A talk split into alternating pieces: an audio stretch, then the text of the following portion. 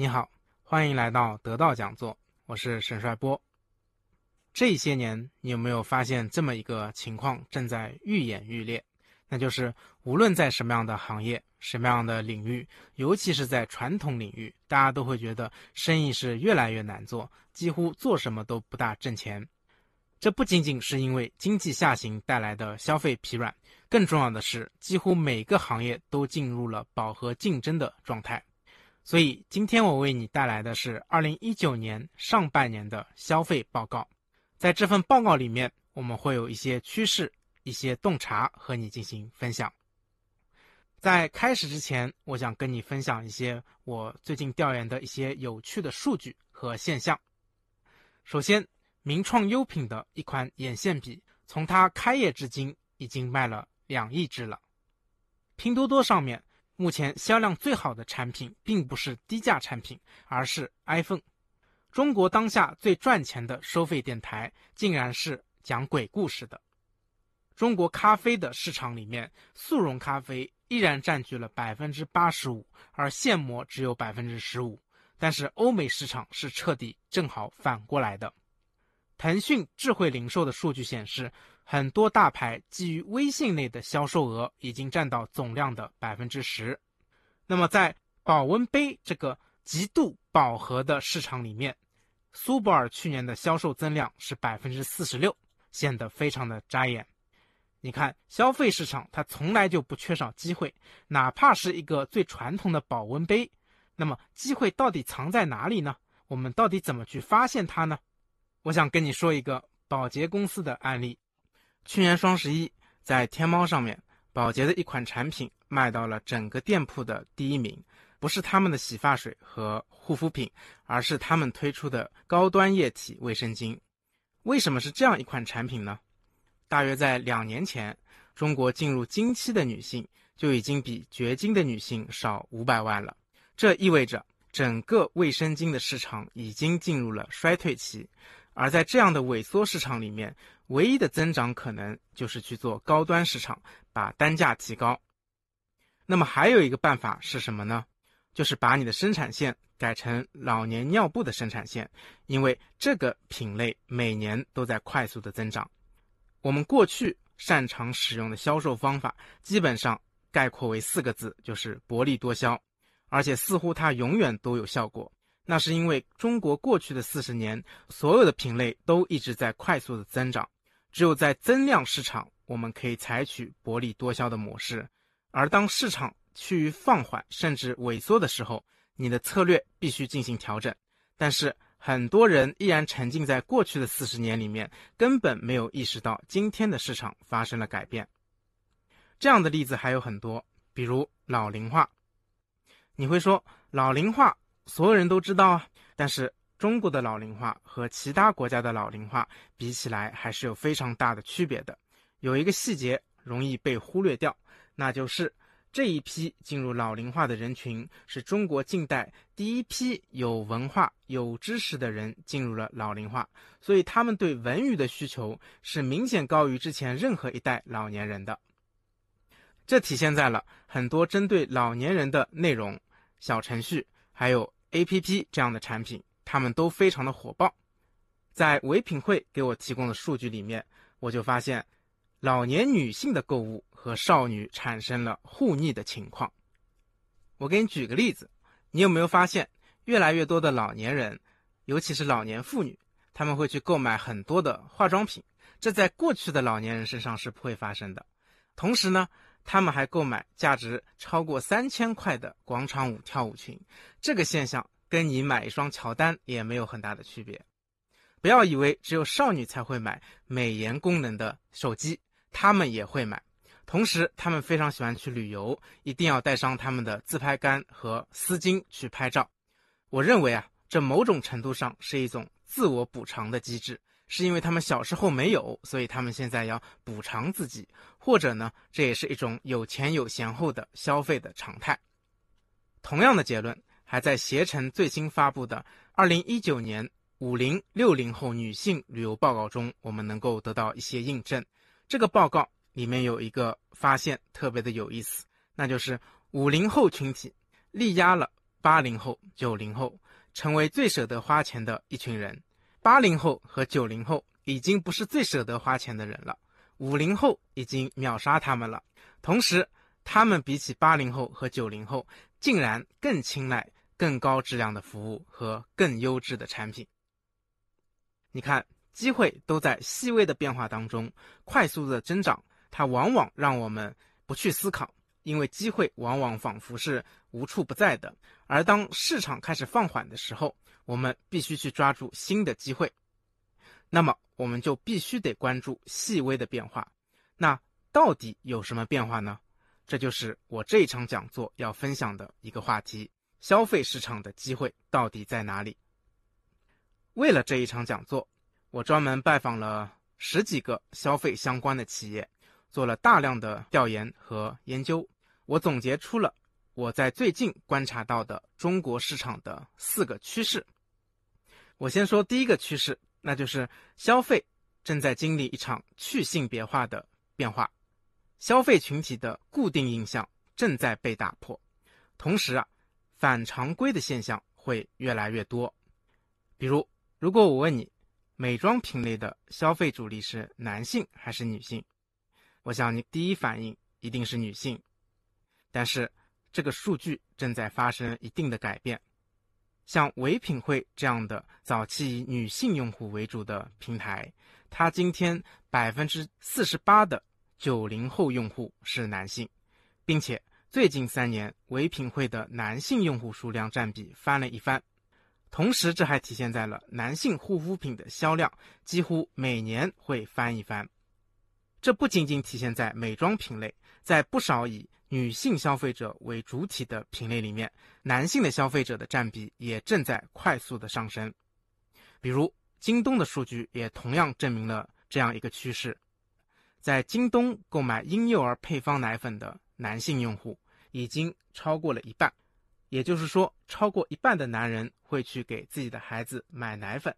同时，在母婴用品、婴幼儿服饰里面的比例也正在快速的上升。还有一个数据特别的有意思，这些奶爸们购买的男童服装的数量是女童的服装数量的2倍。你看，给儿子买衣服这件事情，好像是爸爸们的话语权更大。我们今天的家庭消费角色的分工和过去已经有了非常大的改变。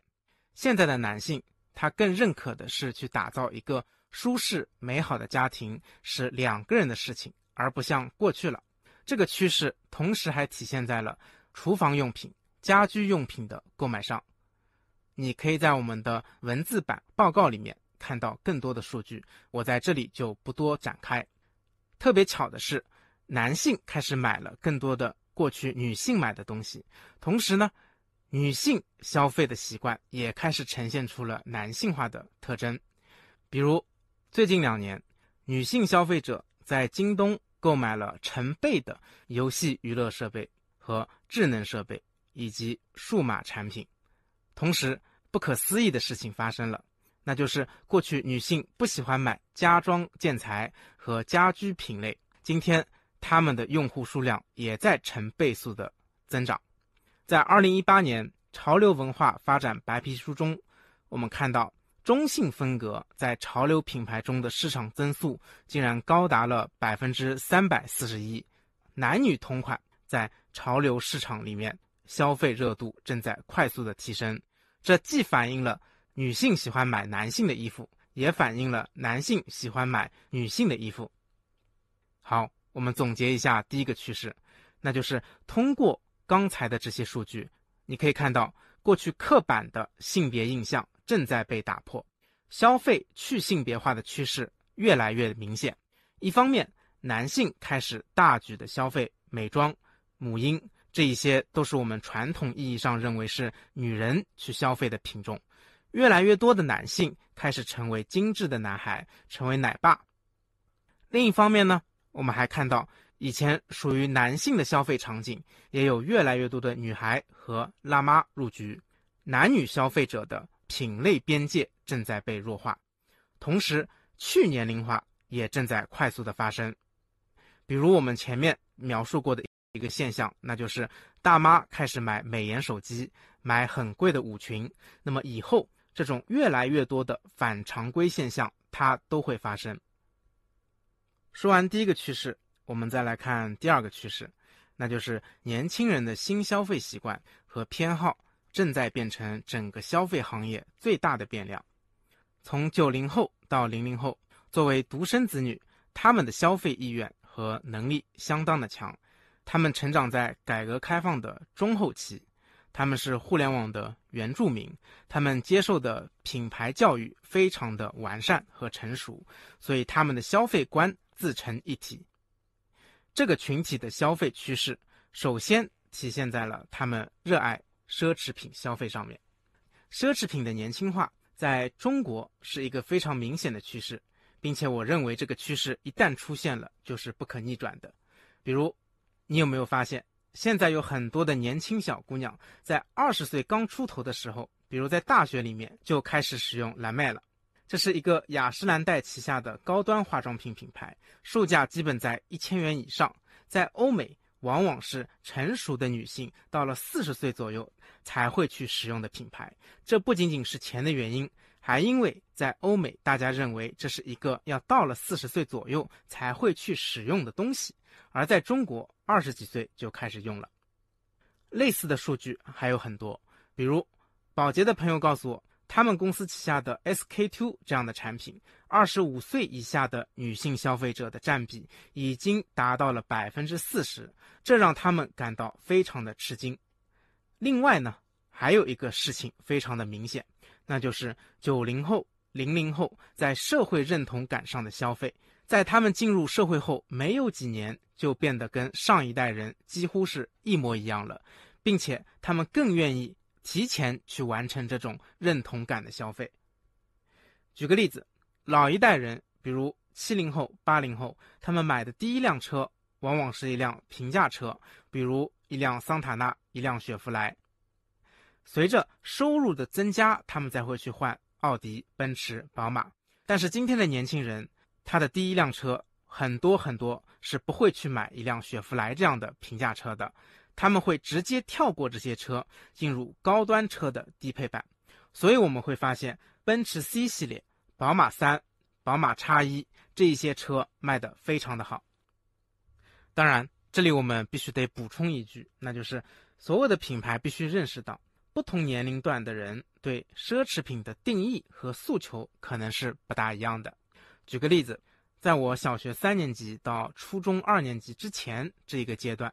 我都天真的认为这个世界上最高级的表就是卡西欧，我觉得它带闪光，能计时，还能防水，同时我们班长还在用它，我就特别觉得它就是一个奢侈品。但是过了那个阶段之后，我就觉得这已经不是世界上最好的表了。也就是说，每一个人的每一个阶段，在他脑海里的认知的奢侈品也可能是不大一样的。我们要找准的是每一个年龄阶段的人到底喜欢什么样的奢侈品，成为能够满足不同阶段的人认知的奢侈品，是今天的消费品非常重要的一件事情。除了奢侈品领域，还有一个新的消费现象也在年轻人的群体里面快速的发生，它就是懒人经济。根据淘宝的数据，我们发现在2018年中国人竟然为了偷懒这件事情多花了160个亿，比上一年增长了多少呢？增长了 70%。 而我们都知道2018年的经济压力非常的大，其中呢95后的需求增长是最快的，高达了 82%。 另外在淘宝上面，类似于像自主小火锅、懒人烧烤这样的懒人食品消费增长也出奇的快。除了奢侈品经济和懒人经济之外，年轻人的消费习惯还体现在了对国货的偏好上面。同时呢，国货以一种意想不到的方式在崛起。什么叫意想不到的方式在崛起呢？就是在我们老一代人的心目中，所有的崛起和逆袭都是苦大仇深的，都是要经过艰苦卓绝的奋斗的。但是我们这里要说一个品牌，它叫做李宁。对于我们80后、90后乃至70后来说，我们过去的几年讨论的事情就是李宁没落了，但是这几年它以一个潮牌的形象重新回到了我们的视野当中。而当我在和一些00后去探讨李宁品牌重新崛起的时候，他们告诉我的是什么呢？他们告诉我的是，李宁本来不就是一个很好的牌子吗？说实话，当我听到这个观点的时候，我是很吃惊的。我仔细思考了一下，为什么会发生这样的情况？那就是新一代的消费者，他们没有经历过它的衰落的周期，所以在他的心目中，它本来就很牛。这就是我得出国货的崛起将以意想不到的方式进行的主要的原因。同时，这个判断还体现在了我调研得到的数据里面，有非常多的老字号的品牌在天猫上出现了逆势的快速增长，比如谢富春、孔奋春、美加净这些在80后眼里看起来都比较老的品牌，他们的消费者里面有 30% 以上都是95后的年轻粉丝了。同时我们回忆一下刚刚说的数据， SK2 的年轻用户是多少？是 40%， 也就是说它已经接近 SK2 这样的品牌了。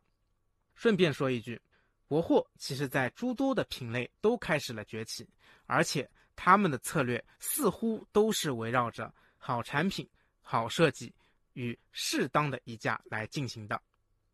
相信你可能看到过这样一篇文章，就是中产阶级到日本去抢购马桶盖和电饭煲。当时这篇文章引起了全社会的热议，而我在苏泊尔的朋友告诉我，他们公司现在研发的本府电饭煲都已经去日本参加展览了。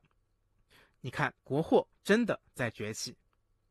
那么最后我们来小结一下第二个趋势，那就是年轻人会重塑整个消费市场的需求格局，他们的个人特征、习惯、经历、往事乃至记忆都是不可忽视的变量。接下来我要说的是第三个趋势是什么呢？那就是消费从来没有降过级，只是它开始趋于理性。宝洁旗下有一个电动牙刷品牌叫做欧乐 B，我相信你肯定在电视机时代看到过它的广告，但是他们去年的业绩没有达到预期。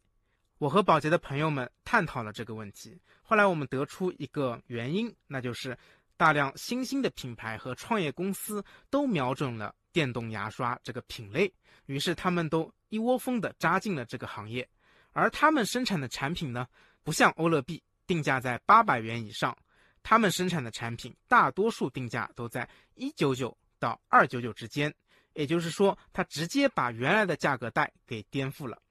那么你肯定会想，这不就证明了消费在降级吗？其实不是这样的。那是因为什么呢？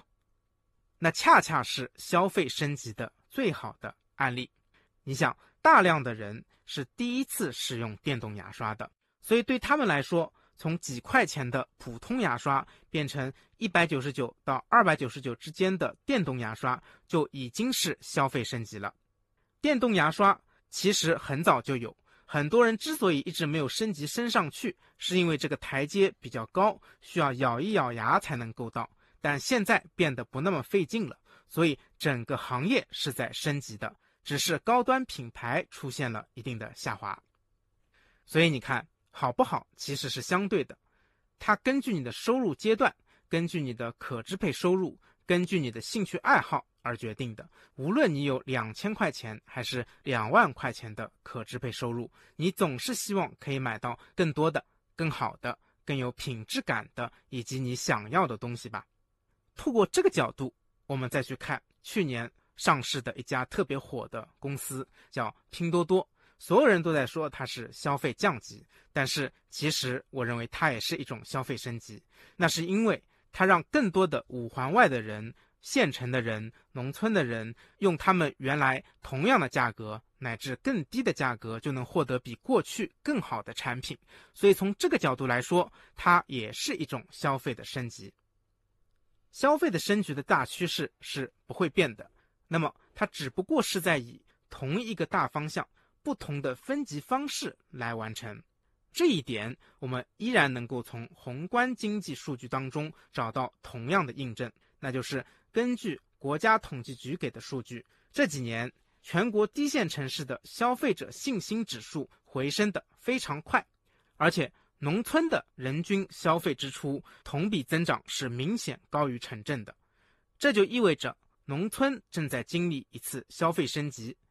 你看，中国制造只要满足这一基础条件来进行转型，那么它就会迎来新的内需的增长。说完农村的消费升级，我们再来看城市，它是不是还在消费升级，还是如我们很多媒体所说的，它正在进行消费的降级？我认为城市的消费升级也在进行，只是它趋于克制和理性。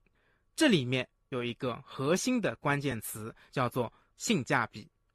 可能你会认为性价比这个词有什么特殊的呢？它好像在我们过去的几十年的岁月里面都不停地被拿出来反复的念叨。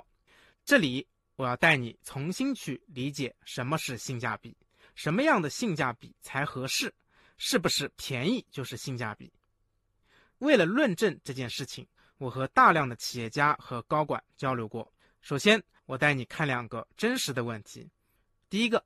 为什么大牌的入门款都是最好卖的？举一个例子，去年 Celine 的透明塑料袋卖得特别的好。我不是 Celine 的粉丝，首先这件事情在我的认知里面是绝对不可能发生的，我是绝对不会花几千块钱去买一个透明塑料袋的。但是呢，我们公司的刚入职的年轻小女生就买了一个，并且每天背着它来上班。我就去问她了，你为什么要买这个袋子呢？他说，我是 Celine 的忠实粉丝，这个东西太有性价比了。当时我就仔细思考了这个问题，那就是因为我不是 Celine 的粉丝，所以我思考的方式是通过一个透明塑料袋的方式去思考这个问题的。那么我认为这个塑料袋质量还不错，在淘宝上10块钱就能买了，比一般的塑料袋贵一点。但是对于 Celine 的粉丝来说，这就是一款新包，他们会觉得我只要花这点钱就能体验 Celine 的最高的最好的服务标准了，这就是性价比。你看，性价比其实和价格没有特别大的关系，如果你不是他的粉丝，你可能会无法去体验这种感觉。那么第二个问题就是，你觉得商务舱更有性价比还是经济舱更有性价比呢？我们拿中国最忙碌的航线之一京沪线来举例，在非忙碌的时段，我大致查了一下，它的价格一般是在900到1000元上下，特价商务舱呢在1300到1600上下。对于那些价格不是很敏感的人来说呢，这就是性价比，因为它还带有很多别的服务。但是如果偶尔出现了2折的商务舱，那么它的价格就无限的接近经济舱了，这个时候就叫做超级性价比。这时候如果你是一个对时间的敏感度没有那么高的人，飞机不管是经济舱还是头等舱都不是性价比最高的。5小时的高铁就是性价比，4小时的复兴号就是极致性价比。如果这时候你是一个完全不考虑时间成本，同时对时间无所谓的人，那么这个时候绿皮火车可能对你来说就是性价比了。你看，不同需求的人对性价比的理解也是不大一样的。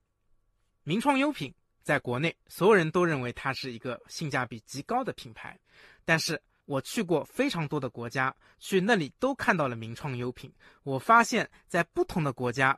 它在当地的定位都不太一样。在非洲的很多国家和东南亚比较贫穷的国家，它竟然被认为是一个轻奢的品牌，是跟 Coach、丝芙兰是一样档次的品牌。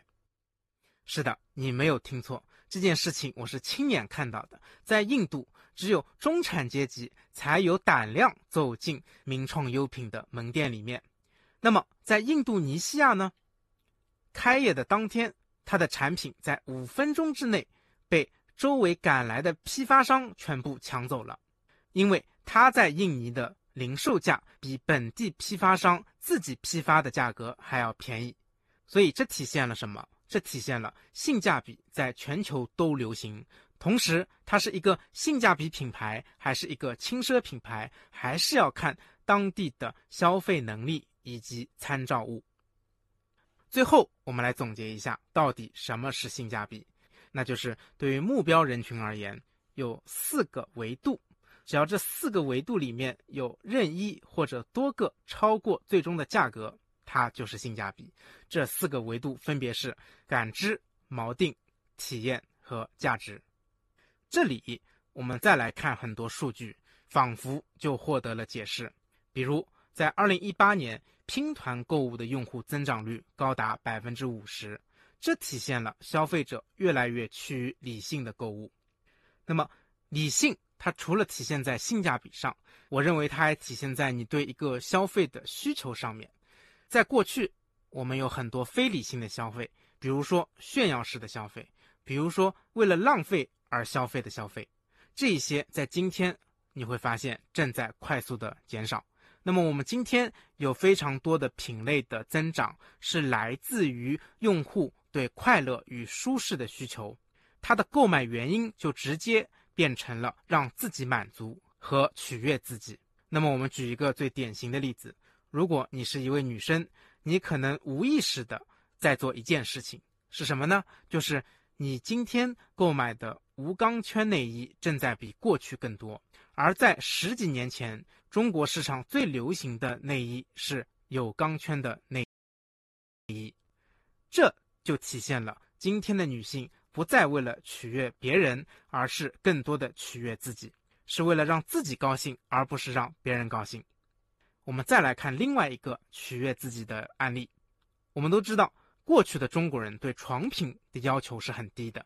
结婚的时候会有很多人送他们被单，以及囤了很多被单，于是在剩下的漫长的岁月里面，他们都在使用结婚时候囤下来的被单和被套。但是这件事情正在发生一定的改变。我们还能看到另外一组数据对比，那就是即使这件事情正在发生改变，今天中国的家纺用掉的面料和服装行业用掉的面料是一样多的，但是家纺行业的最终产值只有服装行业的1/3不到。我个人认为这个数值还能上升很多。那么这意味着什么？这意味着家纺行业的产值可能会无限的接近服装行业的产值，并且家纺行业的消费升级慢了服装行业半拍乃至一拍，它可能正在发生的过程中。好，从第3个趋势，你可以明确的看到，消费降级这件事情其实并不存在，只是大家对性价比这件事的思考越来越理性了，同时消费者更多的考虑的是自己的实际需求，以及让自己过得更舒适变得更重要了。那么接下来我们来看第4个趋势，那就是熟人关系、社交关系以及私域流量正在重新的构成新的渠道。我们先问一个问题，你知道云集吗？云集这家公司只用了3年，就从淘宝、京东这些巨头的缝隙里面杀出了一条血路，并且成功的在5月登上了纳斯达克。我还去参加了他们的上市答谢宴，并且和他们的创始人进行了深度的沟通。当天当我把这个照片发到朋友圈的时候，很多人就说我去参加了一场微商的上市大会。有人就在下面评论说，云集就是微商，云集就是传销，天哪，今天微商都能登陆纳斯达克了。在这里我并不是想跟你分析外界对云集的争议，其实云集能有现在的关注度和成绩，已经证明了它是一支不可忽视的力量。我认为云集至少做对了3件事情。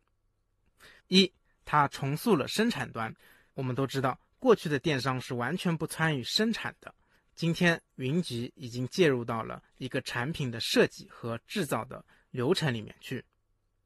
第二，它重塑了消费端，它给用户提供最小颗粒度的产品。那么你会发现，在京东上面你是看品类的，在淘宝上面你是看品牌的，但是在云集和拼多多这样的产品上面你是看单品的。第三，在渠道越来越饱和的今天，云集对渠道的理解和应用，我认为是有创造性的突破的。它在熟人与熟人、熟人与非熟人、熟人与陌生人、熟人与半熟人之间的中度沟通做得特别的好。这里又有问题了，什么叫做中度沟通？我认为销售中产生的沟通，随着品类的不同，它的沟通程度就是不同的。它可以分为零沟通、轻度沟通、中度沟通和重度沟通。举例，你现在去买一瓶农夫山泉，你基本不需要跟营业员去沟通，这就是零沟通。那么你去买一个手机壳，你去买一本书，你可能需要跟营业员沟通几句话，这就是轻度沟通。那么什么是重度沟通呢？那就是没有人会在网上去下单买一套房子的，你怎么也得跑到现场去看一下房子，销售员怎么也得跟你仔细的介绍一下房型、位置、价格等等信息，你才有可能决定。这个周期从几个小时到几个月都是有可能的，这就是重度沟通。那么卡在这个中间的，价格不高不低，产品又很不标准，同时呢，它又是可买可不买的东西，它往往就需要非常充分的中度沟通。举个例子，为什么女生总是会在逛街的时候买下她原来并不想买的那一件衣服呢？那是因为她边上总有一个坑爹的闺蜜会告诉她，你穿这件衣服正合适，特别显瘦，同时那个营业员也会插上两嘴说，你穿的一点也不胖。其实这件衣服到底胖不胖，只有他们自己心里才清楚，但是他就需要有一个人在边上临门一脚。这就是为什么一家服装店有没有一个好的导购员，决定了这家店能不能经营下去的主要原因了。而这恰恰正是线上电商无法完美去做好的。你会发现淘宝上面服装品类的退货率高达 50%。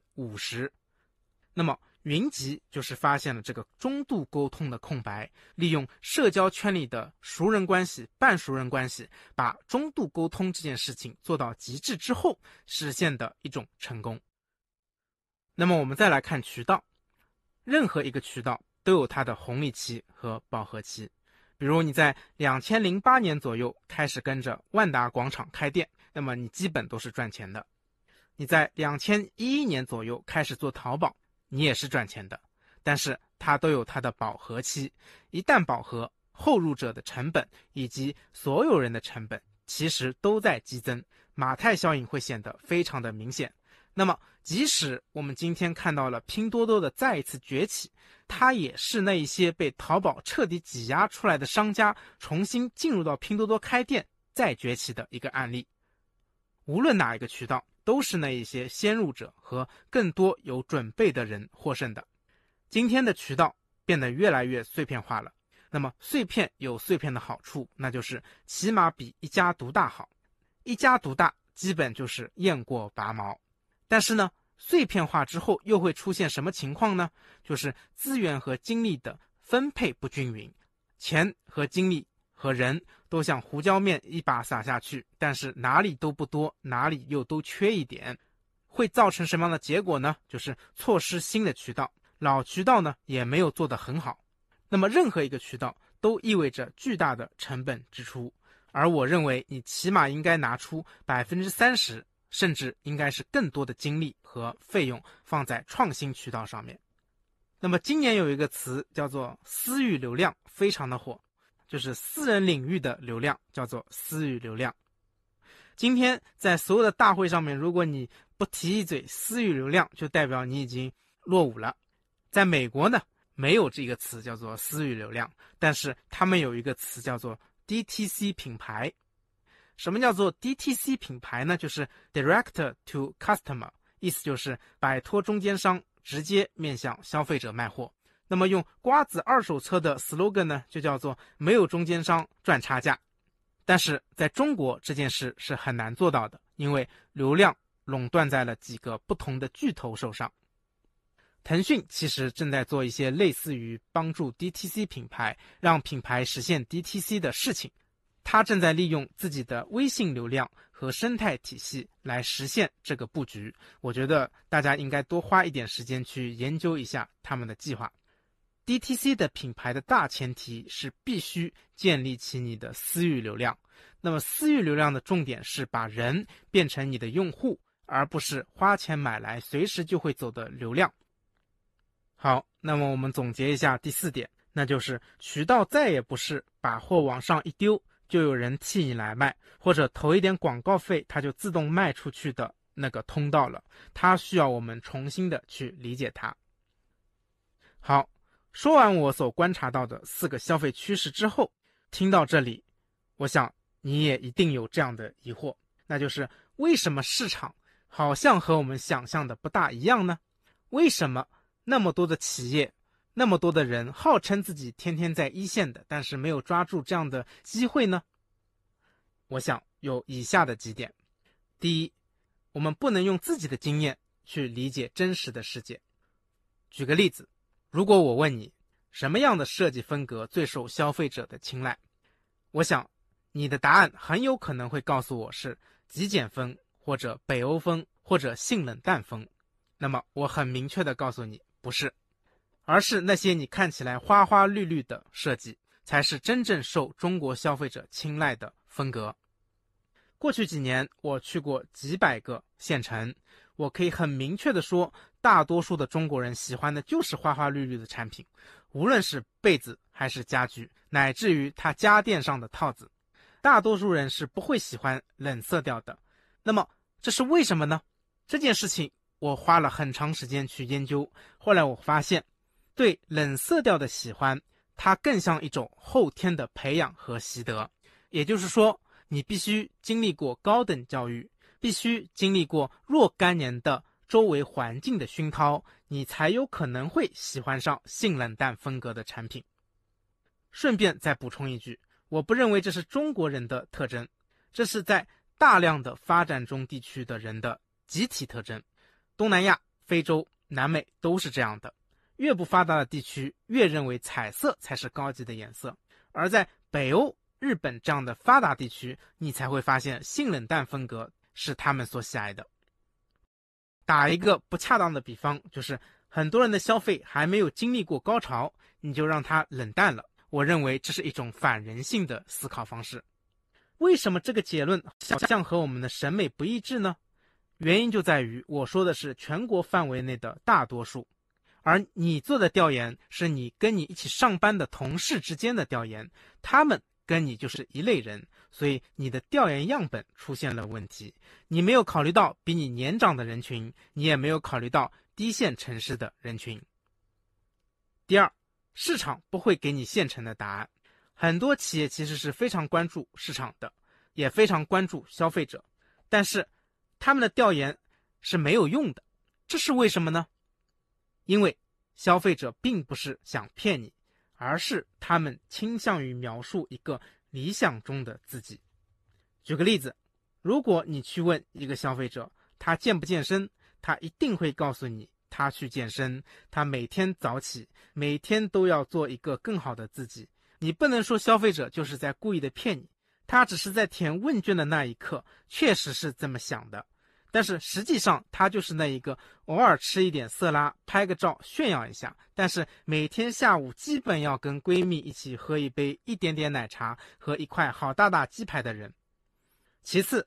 用户并不知道自己到底想要什么东西，他们知道的是一种朦胧的感觉，但是他们会被这种感觉所欺骗。所以如果在高铁还没有诞生的时候，你去问一个人你需不需要高铁，首先他都不知道高铁是什么，其次他会告诉你我不需要高铁，我现在火车坐的挺好，或者我飞机坐的挺好。但是如果你问他你需不需要用一个更低的价格以及更短的时间到达另一个地方呢，他会告诉你我需要。还有一种情况，那就是顾客告诉你想要的东西其实确实是他们想要的东西，但是因为价格敏感等原因的干扰，使得他最后做出的决策和自己给出的答案是不大一样的。这体现在了很多企业的高端品牌、高端产品只躺在文艺青年想要购买的列表里面，以及心愿订单里面，并且做调研的时候他会告诉你他是这个高端产品的忠实粉丝。只是在他的 APP 已购列表里面全是这个品牌的低端产品，这些情况一定是存在的，不信你去拿周围10个人的手机看一看。如果你在你的公众号下面做抽奖活动，拿的是你高端的产品，这一些人会显得异常的踊跃，并且告诉你我爱死你了。那么这时候你就获得了一些错误的认知，如果你相信了，那么你大量生产之后其实是卖不掉的。描述理想的自我，对自我需求缺乏理性的认知，受实际消费能力的限制，这三者都是造成调研结果偏差的主要的原因。所以虽然我在这场讲座里跟你分享了我的一些调研结果，但是我还是非常认真的严肃的建议你，在你具体应用的时候，你一定要去市场里面再进行一次调研，对这个结果进行偏差性的纠正，不能盲目的根据某一份报告来得出你最后的实际行动。好，以上就是我要向你报告的2019年上半年我对消费市场的理解。我和得到的朋友曾经探讨过这样一个问题，那就是什么才是好的消费趋势讲座。我想有以下4点，那就是第一，它是永远开放未完成的，因为只要时间还在继续，人类文明还在继续，那么它的趋势就一直在变化，没有一劳永逸的报告或者方法论。第二，它是1+1大于2的，它需要接入更多的数据和更多的来自于一线的企业和平台的数据。我欢迎任何一位朋友找到我，告诉我自己对于这个行业的真知灼见，甚至是你告诉我我的报告里面有错误。无论你是做一个保温杯的还是做一个高端家居的，只要这样，我们这个讲座项目才能够越做越年轻，越做越好。第三，我们所提供的是一种对消费市场的思考方式，而不是一个绝对的真理，它欢迎所有的人来进行探讨、补充以及质疑。第四，这个讲座是我的一种输出，但我是你的一个朋友，一个陪伴你一起创业、经商与奋斗的朋友。另外呢，在我们的文稿中会总结的比音频里面更细，我们把趋势拆分成了7点，那么音频版本为了收听的考虑整合成了4点。这次讲座它只是一个引子，它是一种启发，在我们下一次讲座中，我们会分享更多的如何具体实操的方法和策略。所以我的讲座还没有结束，欢迎你在留言互动区和我有更多的交流，无论是你有不清楚的问题，还是你有针对你的行业发现的趋势的洞察，都可以在留言里面和我进行交流。讲座的最后，我想发一个鸣谢，为了让我们的讲座更真实、更有说服力，我飞行了数万公里，拜访了从广州到天津，从上海到云南，从非洲到东南亚的不同企业和品牌，他们为我们提供了大量的最新的数据和洞察。他们分别是宝洁、唯品会、天猫、拼多多、腾讯社交广告、名创优品、苏泊尔等。再次感谢这些品牌和企业对我们的支持，感谢你来到得到讲座，我是沈帅波。